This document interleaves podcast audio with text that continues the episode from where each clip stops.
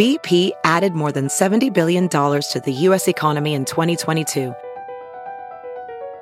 Investments like acquiring America's largest biogas producer, Archaea Energy, and starting up new infrastructure in the Gulf of Mexico. It's and, not or. See what doing both means for energy nationwide at bp.com slash investing in America. Tennis, swimming, lacrosse, whatever you need me to play, I'm gonna go do it. If there's some money on the line, I'm gonna go do it. You like it? You think Cleveland's cool? I mean, I never heard anybody say I'm going to Cleveland on vacation. But if y'all waiting on me to apologize, hell gonna oh, freeze. wait. Not a game. Not a, not not the game that I go out there and, and die for. All right, we want to welcome on to the pod yet again, old friend of the podcast, Caitlin Cooper, Indy Cornrows writer with SB Nation. Caitlin, how you doing? How's the summer been? It's been good. It feels like it's been a minute since I talked to you guys. This has been a Yeah, while. You're right. You're right. It has been a little while since we last talked to you, and you've been dropping some heat as it relates to Pacers content. I just want to let you know that first and foremost. I've been paying attention. Thank you. There wasn't a lot of reason to pay attention to me last season. I feel like here in the last few weeks between the Ayton offer sheet and me writing about Tyrese, there's been reason to talk about the Pacers, but for about six months, I was getting a little bit dusty on the show. So Tyrese, the Tyrese stuff is where I really was paying attention uh, to for real, for real. If I'm being honest, I really love the Tyrese Haliburton work that you've put in. Thank you. That, that was a lot of work, so I'm happy that people enjoyed it. Mm-hmm. He's going to be a big part of the team this year too. I mean, he's got a, I'm yeah. sure like he's the guy that Pacers fans are like the most excited about right now. Yeah, absolutely. I think that they're pretty much pushing him forward as face of the franchise. I mean, as soon as they acquired him at the deadline, they referred to him as their franchise point guard. In the future, they've made allusions to Andrew Luck and Tom Brady. So, uh, this is how they're, they're putting expectations on him. That's that's kind of high. that's kind of high. How uh, how do you feel about them doing that? Um, well, I will say this, that like when you compared when Tyrese played his first game with the Pacers and after seeing how the offense looked with the fire, the prior starting lineup with Malcolm Brogdon running it, the way I would term it is Malcolm Brogdon can find the open man. He can run offense. They'll be helpful to the Boston Celtics, but it was like when you first get glasses for the first time when you're watching Tyrese run the exact same plays that Brogdon was trying to run. And what you see in that article that I wrote last week mm-hmm. about his jump passing, like how much he can actually shift defenders and make people past them open is different than what you saw from Malcolm Brogdon. So, I mean, in my lifetime, and now this is going to sound like hyperbole, I do think he's probably the best point guard that I've seen play for the Indiana Pacers since I've been watching them. So mm-hmm. I don't find it completely, I think that's what, you know, Rick Carlisle and Kevin Pritchard were getting at in terms of them finally having a guy that they think can be, you know, a true point guard for them is what they have. Nice. So you talked about DeAndre Ayton, and that was the whole fiasco where the Pacers signed him, Suns matched, so he's going to be going back to Phoenix. With that happening, and with obviously the off season starting to wind down with the training camps coming up in like a month, what's what's been the off season like for the Pacers? Yeah, I mean, it doesn't feel like it's over, does it? I mean, they're one of two teams with cap space yet. I mean, they're being linked to stuff with Russell Westbrook. The Ayton stuff happened. It doesn't really feel like the off season has fully um, started for me yet. So I don't know how much of a vacation there's going to be, but um, yeah, when the Ayton thing happened, I think that that was the right thing for the Pacers to do. Obviously, it was only about a magical two minutes in time where he was a Pacer before the Phoenix Suns matched the contract, but I mean, they haven't really been a player in restricted free agency. I think here in the recent past, they've only signed one guy as a, as a restricted free agent, which was Chris Copeland, who the Knicks weren't really planning on keeping around. So, um, showing that they were willing to make an adjustment and be amenable there. And I really do think that Ayton and Tyrese Haliburton could have optimized each other in a lot of ways. And that, you know, if you have a chance to go after a top five, top seven guy at their position, I think it would have been malpractice if you don't do that. So now it kind of is managing the fallout of that. I mean, because you have Myles Turner still on your roster. He's entering a contract year and you just went after, you know, an upgrade at his position. So what type of relation management, relationship management are you going to have to do there? And, you know, he's also been mentioned with regards to the Lakers as well as potential with, you know, Westbrook and picks. And I don't know how interested the Pacers are in that from their perspective, but, um, that's kind of the main talking point around the Pacers right now is what's going to be happening with Myles Turner, I think. and that leads up to this next question. Like, what do you personally feel like they should do? Cause he's been in and he's been on and off trade blocks. I, I would say the last two to three seasons. And so it's like, they don't really know. It's kind of unknown for real what they want to do with Turner. So what do you think they should really do with him? Yeah, I mean, before the Ayton stuff even kind of popped up, there was already some reporting from, I believe it was Mark Stein at his Substack had said that Myles didn't plan on signing an extension at least this offseason. They had, now they have through next season where they could still do it, but in my opinion, like you can't risk letting him walk for nothing. And I don't think it's completely without risk. Like on the one hand, he didn't finish last season because he was injured. So if he comes back and he re- can recoup some of his trade value, because if we look at it, like it doesn't seem as though the Phoenix Suns were interested in doing a sign and trade where they could have saved money, let the Pacers have eight, and then they could have taken Myles Turner back. It also doesn't sound like the Brooklyn Nets were all that interested in Myles Turner. So if his trade market isn't there right now, there could be some value for both sides. Bring him back, let him recoup some of his value. That's similar to what they did with Victor Oladipo a few years ago. I mean, he didn't play very well in the bubble, didn't look like himself. They brought him back. He did play well for 10 games and they were able to trade him for Caris LeVert, who now they've since flipped Caris LeVert as well. But that's better value than they most likely would have gotten if they had done that deal in the summer.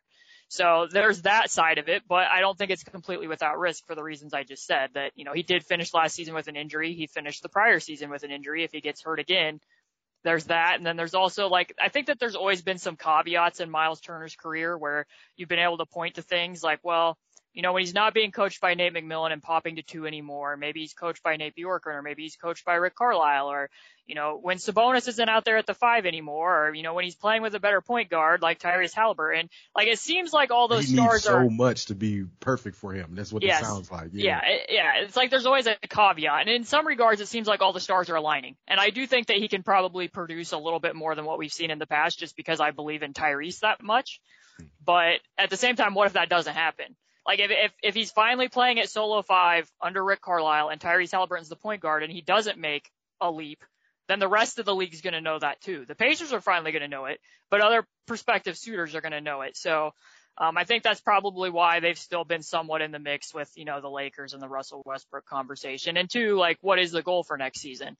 If it's for them to, you know, grow their young core and open up playing time for guys like Isaiah Jackson and Jalen Smith and, you know, Terry Taylor, Oshae Brissett in their front court along with, you know, Mathurin and Tyrese Haliburton, and you're hoping that maybe you're going to get a top pick, then maybe you don't really need to have Buddy Hield and Myles Turner on your roster. So maybe you're better off getting more bites at the apple in the draft and getting what picks you can get now. Interesting. So is do you expect him to be a pacer by the end of the season? Well, it seems like there's been some indicators here lately that both sides think that's probably in their best interest. Rick Carlisle was at his basketball camp in Dallas. Um, so it seems like there's been some effort there. And then I think Myles Turner kind of shot down on Twitter a rumor that he wanted out of Indiana. Um, I think he had like some pictures of caps saying like, oh, that's, that's not the case or something along that line. so it kind of makes me think that they are, that both sides are thinking that this is in their best interest. Cause I mean, even from the Pacers perspective, I mean, he's a human being. I think that you probably have some feelings when your team goes after DeAndre Ayton in the way that they did, but he's entering a contract year. So he has every reason to go out and perform. So, um, there might be mutual benefits to having him remain on the roster at the start of the season. So the Pacers have him. They have a lot of young talent around him too. Uh, I'm sure you've you've watched him and you've read about him. Who are you most excited about from the young talent? Who who should Pacers fans be excited for from kind of this crop of young guys that's that's going to be a big base to this team? Yeah, it's kind of a clean slate in a lot of ways, right? So, I mean, Tyrese number one. I mean, at the back end of last season, after they acquired him from the Kings, his numbers pretty, you know, stellar. What I mentioned before about his ability and his playmaking. If people want to read the jump pass article, you'll be able to understand what he does for them in terms of running offense. But, but, um, what I would say is that he only led the Pacers three times in field goal attempts after he was acquired. And you got to remember that like Myles Turner did not play with Tyrese. TJ Warren didn't play. Malcolm Brogdon only played eight games. So to a degree, he was deferring to guys who like, and this isn't me trying to be derogatory, but guys who are on G League contracts, two way contracts to an extent. Buddy Hield, um, led the team in field goal attempts several times. And then when he was in the games with Malcolm Brogdon, which I think is in part why they decided that it was time to move on for Malcolm Brogdon in those eight, like his usage rate dropped a lot in the minutes when Malcolm was out there. So he'd go from having like a 20 usage rate, which still isn't high enough for where he needs to be to like a 16% usage rate when he was playing with Malcolm. So I think what the Pacers need to do and what they've set themselves up to do is see, you know, can this be our guy? Can this be a number one option, especially with the types of people that surrounding him with. I mean, if you look at Benedict Mathurin, you look at whether they'll be starting Buddy or Chris Duarte, Jalen Smith, Myles Turner. Those are all guys who mainly source their usage from spot up situations and are going to spread the floor for him. So, you know, how much will Tyrese be willing to not be quite as deferential? Because I do think that there's a balance between that. I think that his teammates really enjoy playing with him because he definitely plays with an inclusiveness in his pass first. But you know, you get into an overtime game against the Oklahoma City Thunder and Lance Stephenson has taken five shots, five jump shots in the overtime while Tyrese is passing the ball to him. Like that can't be the case moving forward. And that's what the Pacers need Lance to, too. yeah, that's what the Pacers need to find out. Like, is he going to be somebody who can be a closer that we can throw the ball to that's going to be willing to look for his own offense more often? And if not, like, are we going to be able to find that guy in the draft? Okay, so with Benedict, tell me how you feel about him and then also you just brought up Lance. So how do you feel about a, a, a Lance Stephenson reunion? And then it's always Lance. And then Benedict, how do you feel about him? You think he'll be prepared to go against LeBron? yeah, I mean, I wish I had as much confidence as Benedict at literally anything. Like, I wish I approached articles and stuff with that degree of confidence where I'm like, you know, LeBron's gonna have to prove that he's better than me. Um, but yeah, with Benedict, I mean, going back to the pre-draft process, I felt pretty confident that's who the Pacers were gonna select. I mean, him coming out out of Arizona. They run a very NBA-like offense at Arizona under Tommy Lloyd. Some of the actions are identical to what Rick Carlisle runs.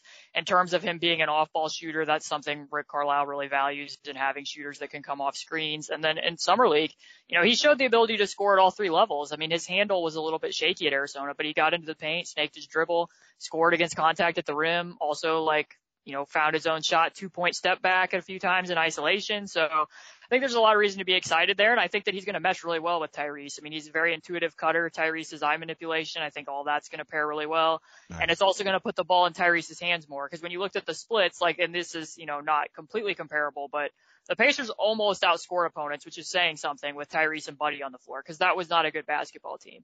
By comparison, they got outscored by like 17 points per 100 when Tyrese and Brogdon were on the floor together. So in terms of an archetype, Benedict is a lot closer to Buddy Hield. Like in some respects, Benedict's like a really athletic Buddy Hield. So to have him, plus he runs the floor really hard in transition, and that's really something that Tyrese wants to do.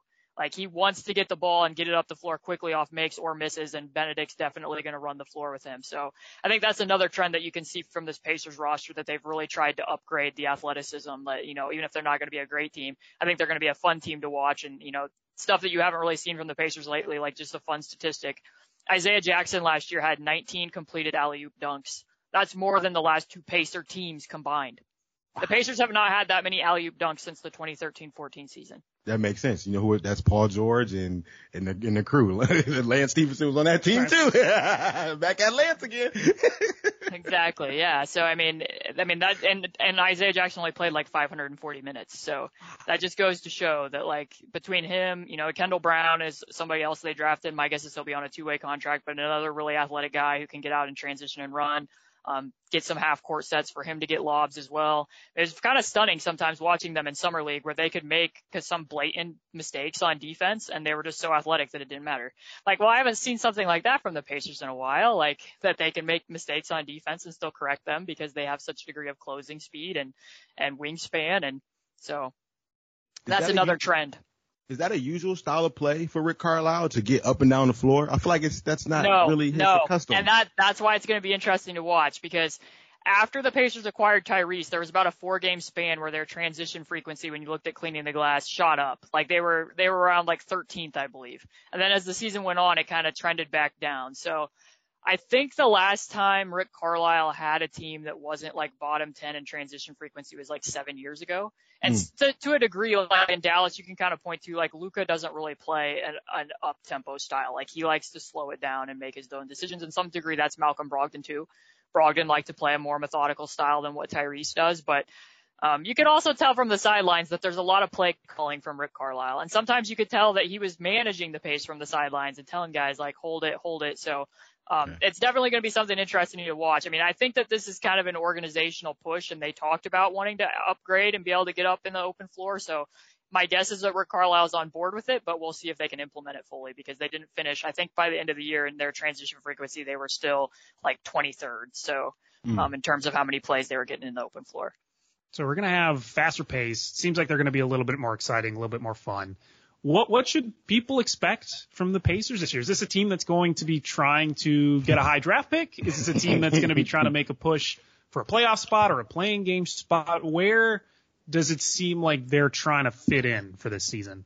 Yeah, I mean that's kind of the difficulty even for me to project because you look at last year and they finished with 25 wins and the only two teams in the Eastern Conference that were worse were Orlando and Detroit. And like on the surface, if you told me right now that Detroit or Orlando finished with a better record than the Pacers next year, I don't think that's completely out of bounds. But when I look at their roster, I think that they could be they could be plucky. I mean, I think the schedule isn't everything, but I'll be interested to see how the schedule falls for them because maybe if they can okay. get off to a decent start and it's a little bit easier slate, that helps them. Um, it also will depend. Like I don't think necessarily that Myles Turner and Buddy Hield are going to add a lot of wins for them.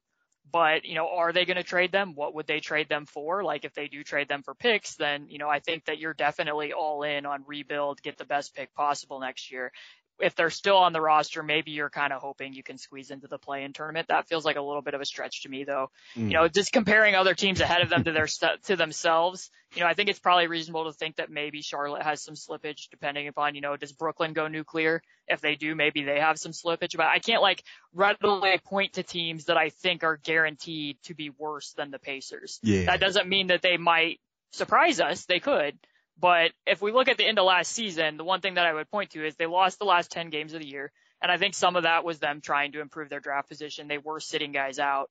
But like they played the Detroit Pistons at home, and in the fourth quarter, the Pistons sat Saddiq Bey, they sat Killian Hayes, Cade Cunningham didn't play, Isaiah Stewart didn't play. Meanwhile, the Pacers were playing their starters. They were playing Tyrese and Buddy they were full court pressing. Like this was not the actions of a tanking team, and they lost that game. so to a degree, nobody tanking in that regard. exactly. So like when you watch that type of context, it's like okay, like even if they add Myles and and Buddy's playing because Buddy was playing in that game, like how much better are they reasonably going to be from where they are? And I think that this is the type of year that they can be experimental. They can find out exactly, like I said before, how much Tyrese is going to give them, and also maybe meet their goal in a very good draft of what I'm hearing from the top of that class. I haven't really explored it myself that, right. you know, you could kind of double dip and, and get both goals, develop guys now and also get another guy to help you next year. All right.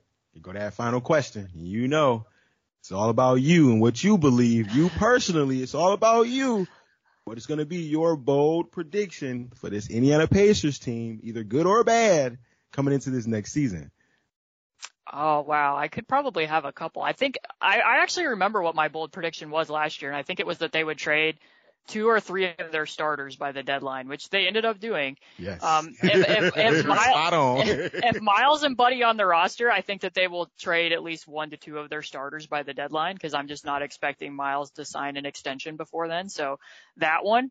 I also, here's my other bold one. Tyrese will be at least in the conversation as an all-star next year. Ooh. People will discuss it. I don't think it will improve. I thought she was going to say most improved, but she said all-star. Oh, that, that's actually kind of interesting. I didn't actually think of that. But yeah, I think that he could be in the conversation as an all-star next year. I don't think mm-hmm. their record's going to reflect it, and it seems like coaches a lot of times tend to lean toward winning with their reserve selections, but I think he's going to have a big year.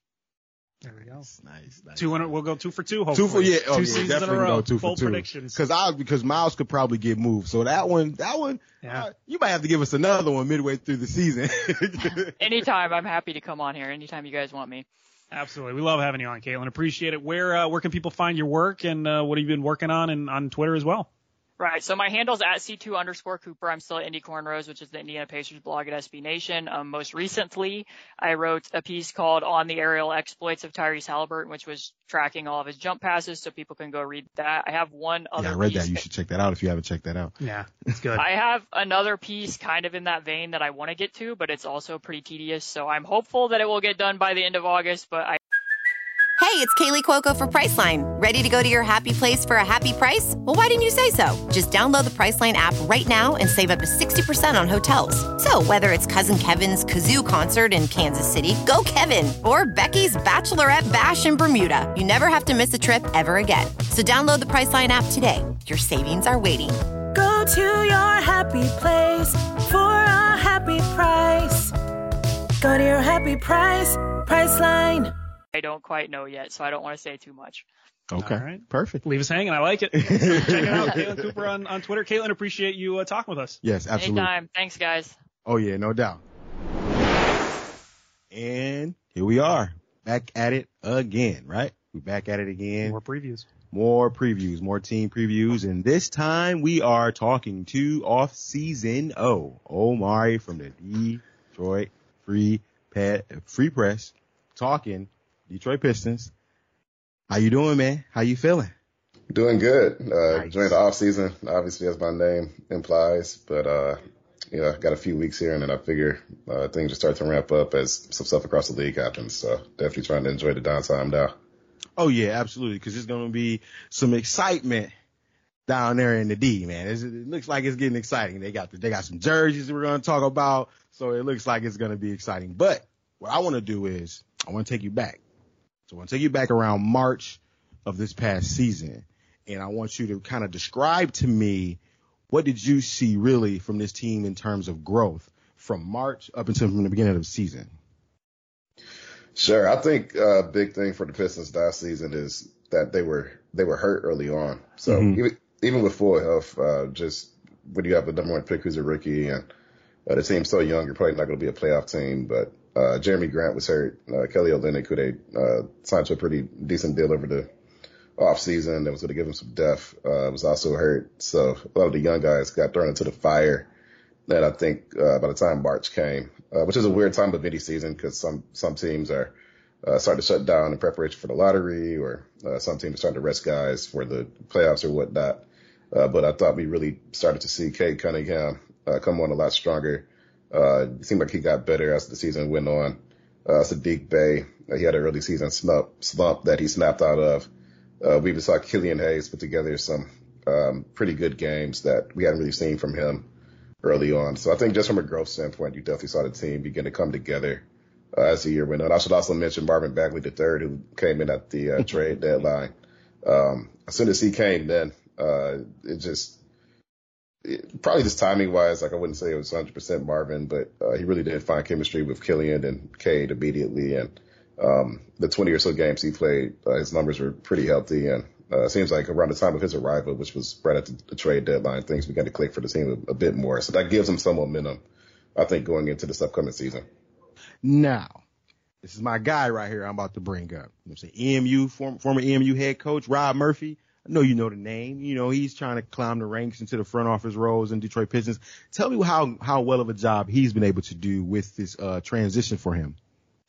For sure. Uh, Rob, he came in, um, as the, the, the team was bringing in the Motor City Cruise, which, um, they, uh, they play at a new arena on Wayne State, uh, pretty much right in proximity of their practice arena and of the, uh, main arena. Uh, so Rob, he was, he was brought in and he's been friends with Troy Weaver for, um, probably two decades. Um, Rob was the assistant, uh, coach at Syracuse who replaced Troy uh, when Troy made the jump to the NBA. Uh, so there's just a long-standing relationship there.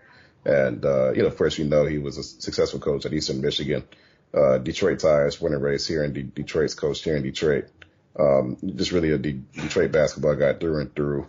And, um, when Troy came in, uh, like any GM, you're going to bring in people that you know, people you trust, uh, people you think are smart and talented. And, you know, Rob checked those boxes. So he came in, uh, he was president of the Cruise last season. Uh, and then this offseason got promoted to assistant GM. But he'll still be deeply involved with the Cruise, but, uh, for him, just, uh, a long time coming, uh, just, um, the path he's had going from college to the NBA is similar to the path that, that Troy had. And, um, to see that, that friendship kind of lead to this, I think was very natural. Looking at the offseason now for the pay, for the Pistons, you've got Jerami Grant gone, but they bring in Jaden Ivey from the draft, the Purdue star. Uh, that's kind of two of the bigger moves that happened. How would you assess their offseason in general? It seems like for the most part it was a pretty positive offseason. I think it was positive. I think the word I would use is safe, um, which is still good, you know, which I think is still good. I think you look at this franchise in the past, uh, when they had cap space, uh, they went out and got a big name and, um, oftentimes it didn't really pan out the way you would want it to. Uh, so for this offseason where, um, they come in, they lead the NBA in cap space and just not, I mean, as far as a free agency class, it wasn't the strongest. Uh, there's talk about Right. them pursuing DeAndre Ayton. And as we saw, uh, Indiana ended up being the team that ended up having the max space to give him that max offer and Phoenix ends up matching. Uh, you know, I think the Pistons, uh, their draft night went a lot better than probably anybody would have guessed. Uh, for not only Jaden Ivey to fall to them at five when he was almost universally considered, uh, but top four pick. You had people who thought he deserved to be top three or even top two, uh, for him to fall at five. Wow. And then you were able to get Jalen Duren at 13, um, who was pretty widely considered to be a lottery pick. Uh, some people may have been a bit higher on him, but he was another player the Pistons considered at five. Uh, so to get him eight picks later and to essentially not to have to give anything up, uh, because the Jerami Grant trade, uh, opened up additional cap space. He could leverage that in different ways. I think, uh, was really good use of that. Uh, so I would say it's safe, uh, just in the sense that, uh, I think they, they did get better. You had two more lottery picks, uh, you know, players that you can certainly build around. Uh, you bring in Alec Burks from the New York Knicks, who you absorb into your cap space, and he's a career 38% shooter. Uh, shooting was one of their big, biggest weaknesses last season. Um, both Alec Burke and Nerlens Noel, who also arrived from the Knicks, um, uh, the, uh, they're on team options next year, so the Pistons can take them both off the books. So you maintain your flex, your cap flexibility for next season, uh, which I think was a priority. They want that flexibility going forward. Uh, I think it's safe just in the sense that they ended up prioritizing flexibility, didn't do anything, uh, super fancy, uh, right. something that, you know, maybe with speed, their rebuild time lined up. Uh, but they're investing more in just developing the players that they've already brought in. Uh, they've now had six first round picks since, uh, Troy Weaver took over in three years. And, uh, they're just doing this, this, this step, like very slow and very steadily. Uh, so, um, you know, I know sometimes fans like they want the big splash, they want the big name, they want something right. to be excited about. But, um, you know, I think, you know, this is my personal opinion. I think a lot of times teams spend money because they have it and they feel like they have to. And then you look back and, uh, it ended up not really working out. So, uh, very safe offseason for the Pistons, but I think overall, uh, you know, instead of them just going for a big name because they had the money, they decided to keep their flexibility, add more assets. And um, 2023, you can still make that big move if you want to. So they're just sticking with what they have rather than looking for outside ways to get better. I expect Cade Cunningham to take a leap in his second year, you know, year two. But who else on this team do you expect to take a leap or even hit the ground running that are going to be that are, that are newcomers on this team? Absolutely. Um, I would say, uh, I think Jaden Ivey, uh, coming into a situation where you get to play next to Cade Cunningham. Uh, so, you know, of course, Jaden Ivey was probably the best athlete or one of the best two or three athletes, uh, in this entire draft. Like elite first step, his ability to get to the rim should, uh, translate from day one. Uh, iffy shooter, iffy passer, uh, maybe not a pure point guard, more of an off guard, for him to be able to be paired with a player in uh, who is your primary playmaker, uh, can space the floor. Mm-hmm. Um, I think for Ivey personally, you probably could not have come up with a better uh, backcourt fit. Uh, simply because I think Cade's type of player that can fit next to anybody. Uh, but that's going to help Jaden a lot. You know, I think from, from day one. Uh, so, uh, you know, I think it's really tough to project rookies, especially rookie guards who, um, just the NBA is just such a different game. Uh, but I think there's a chance for Ivey, uh, just given that he played for a Purdue team that um, maybe wasn't the best fit for his skill set, given that they always play with bigs and uh, maybe the spacing wasn't where it needed to be. Uh, Ivey could come in and just really, I think, just keep things simple and uh, just get to the cup. Uh, even if the shot's iffy, even if the passing isn't there every night, uh, just his athleticism will uh, create a lot of havoc on the floor. And I think that uh, he could really come in and find an immediate role, uh, even if he's still going to go through the rookie uh, struggles that all rookies go through. Uh, so I'd be for sure. And uh, this guy isn't a newcomer, but Saddiq Bey, uh, I thought had a really good sophomore season where he kind of shifted more from three and D to um, more of just a, a primary creator type. Uh, his footwork yeah. was better, uh, just getting to the cup. Um, had some struggles early on, but got better as the season went on. So it wouldn't shock me to see him uh, make a leap in his third year as well. You've named a lot of young guys, so let's let's pull out the let, let's let's pull out the scale here. Let's go zero to ten. We'll go zero is no hope at all. Time to time to root for a different team. Ten is all right. I'm ready. I can see this team winning it, at least competing for a title in the next five years. Where should Pistons fans' hopes kind of lie with the team going into this season? I would put it like out of six. Uh, I think okay with young guys, there's always like things can still go kind of one way or another. Uh, some players don't pan out the way you want, or you know, there's injuries, or um, you have a cap situation where you're swinging a trade or bringing a player in, and maybe that doesn't um, you know, mesh with your timeline as well as you would hope. Uh, with that said, I think any team that has a number one pick, uh, expectations naturally go up. And Cade was a, a player coming in that a lot of people saw as a sure thing. Like this guy is absolutely going to be a star. Uh, you may have uh, some debate about where his ceiling ends up, but his floor is extremely high. Uh, so I think that automatically puts the franchise in the place as it's been in um, in a long time to have a guy like that come in. Um, you know, five other first round picks, uh, you know, Saddiq, Isaiah Stewart, um, become two of the better players from that 2020 class, both drafted outside the lottery. Uh, Isaiah in particular, just being a small ball five, uh, last season we really saw him, um, be able to switch on the smaller players. Uh, defensively, I think he's going to be a perfect fit, you know, for the playoffs, you know, if and when they do become a playoff team. And uh, we saw him shoot the ball towards the end of last season in the summer league as well. So if he can space the floor, I mean, that's another guy that's going to raise your, both your floor and your ceiling by a lot.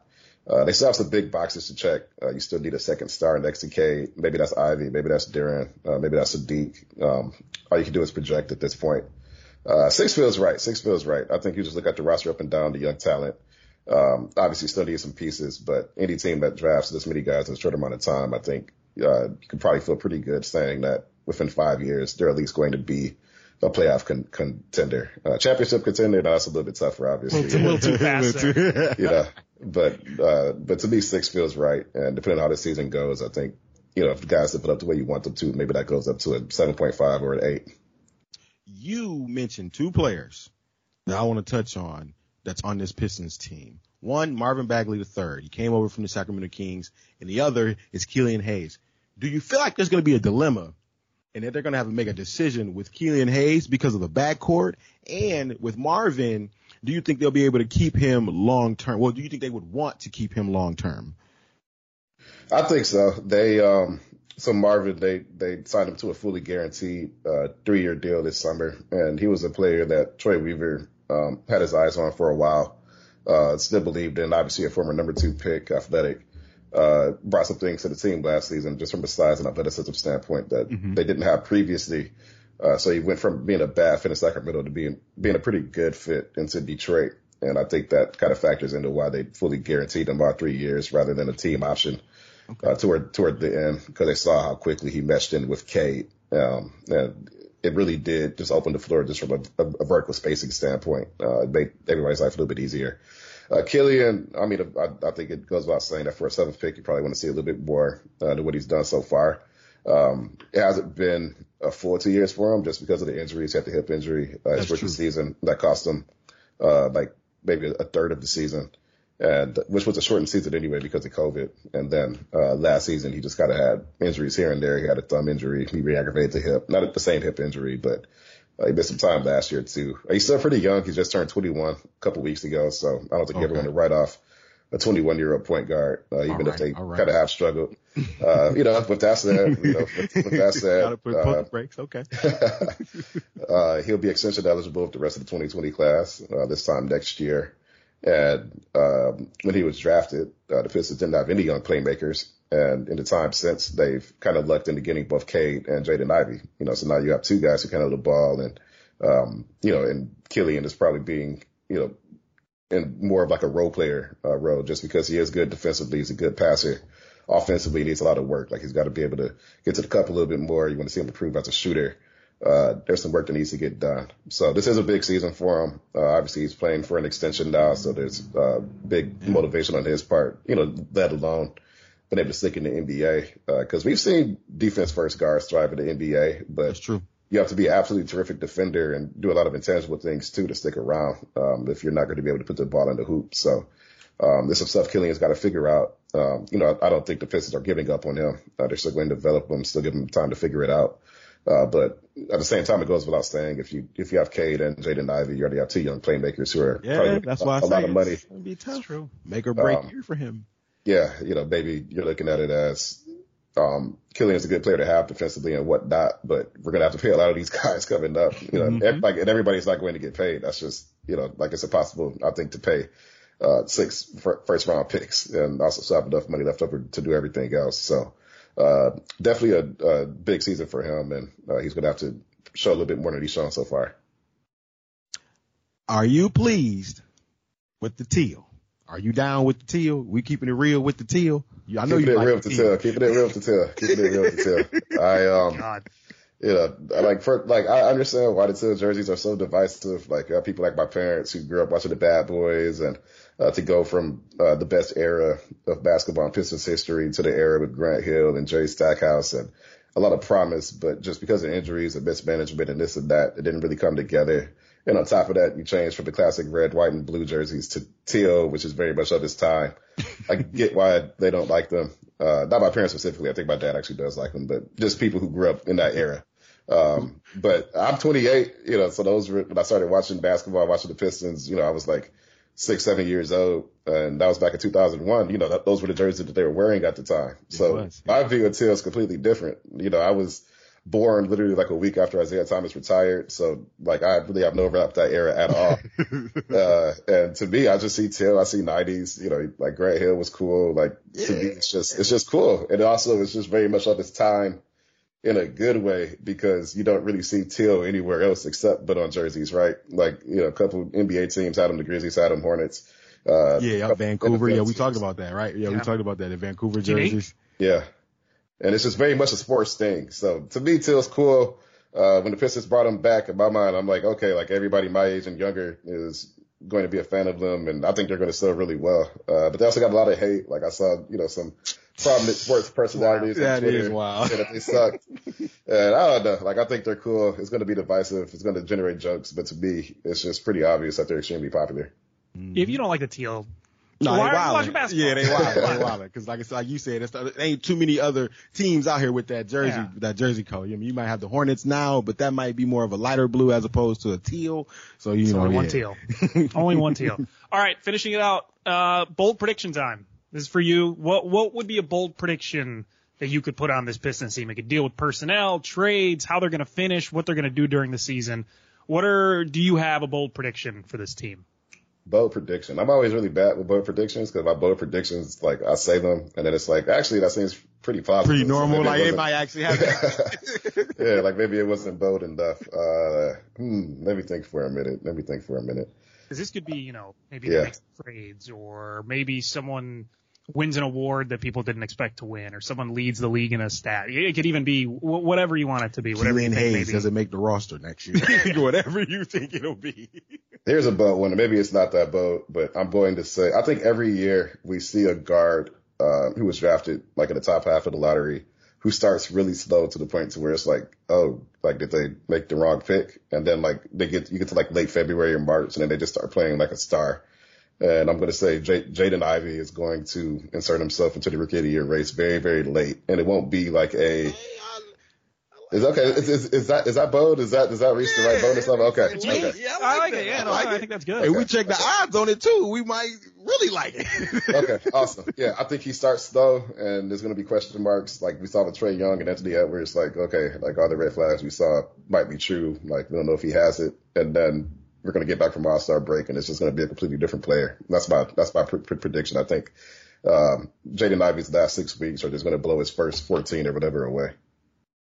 Okay, I like that. Yeah. All right, that's, all right, there we go. That's a good one. That's, the, cause that's different too, and it's different. You know, what I'm saying? different, unique. You know, the re- yeah. rookie of the year in the later part of the year, he's going to be yeah. considered. I like that thought process. Omari, yeah. man, Detroit Free Press off season. Oh, off season. Oh, on, man, off season. Oh, it was good to have you on this podcast. Tell people where they can find your work, man.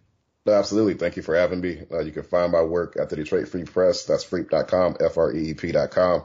Also follow me on Twitter, uh, where you can see I promote all my work and also tweet about Better Call Saul and food and other stuff. So, uh, that's first and last name, O-M-A-R-I-S-A-N-K-O-F-A. And now one more thing. I'm pretty confident you guys got a podcast. You want to you want to plug that too? Yes, I also do have a podcast as well. Uh, that's called the Pistons Post Podcast, uh, which I record with Bryce Simon, uh, who's a former Division One basketball player and uh, has been in the podcast game for a while now. Uh, so that's the Pistons Post. We're on Spotify. Uh, we're on Apple, uh, Google, wherever you find your podcast, nice. and follow Bryce as well. That's at Motor City Hoops. There you have it covering the Detroit Pistons on the B off season. Oh, Omari, bro, we appreciate it, man. Yes, sir. Thank you for having me.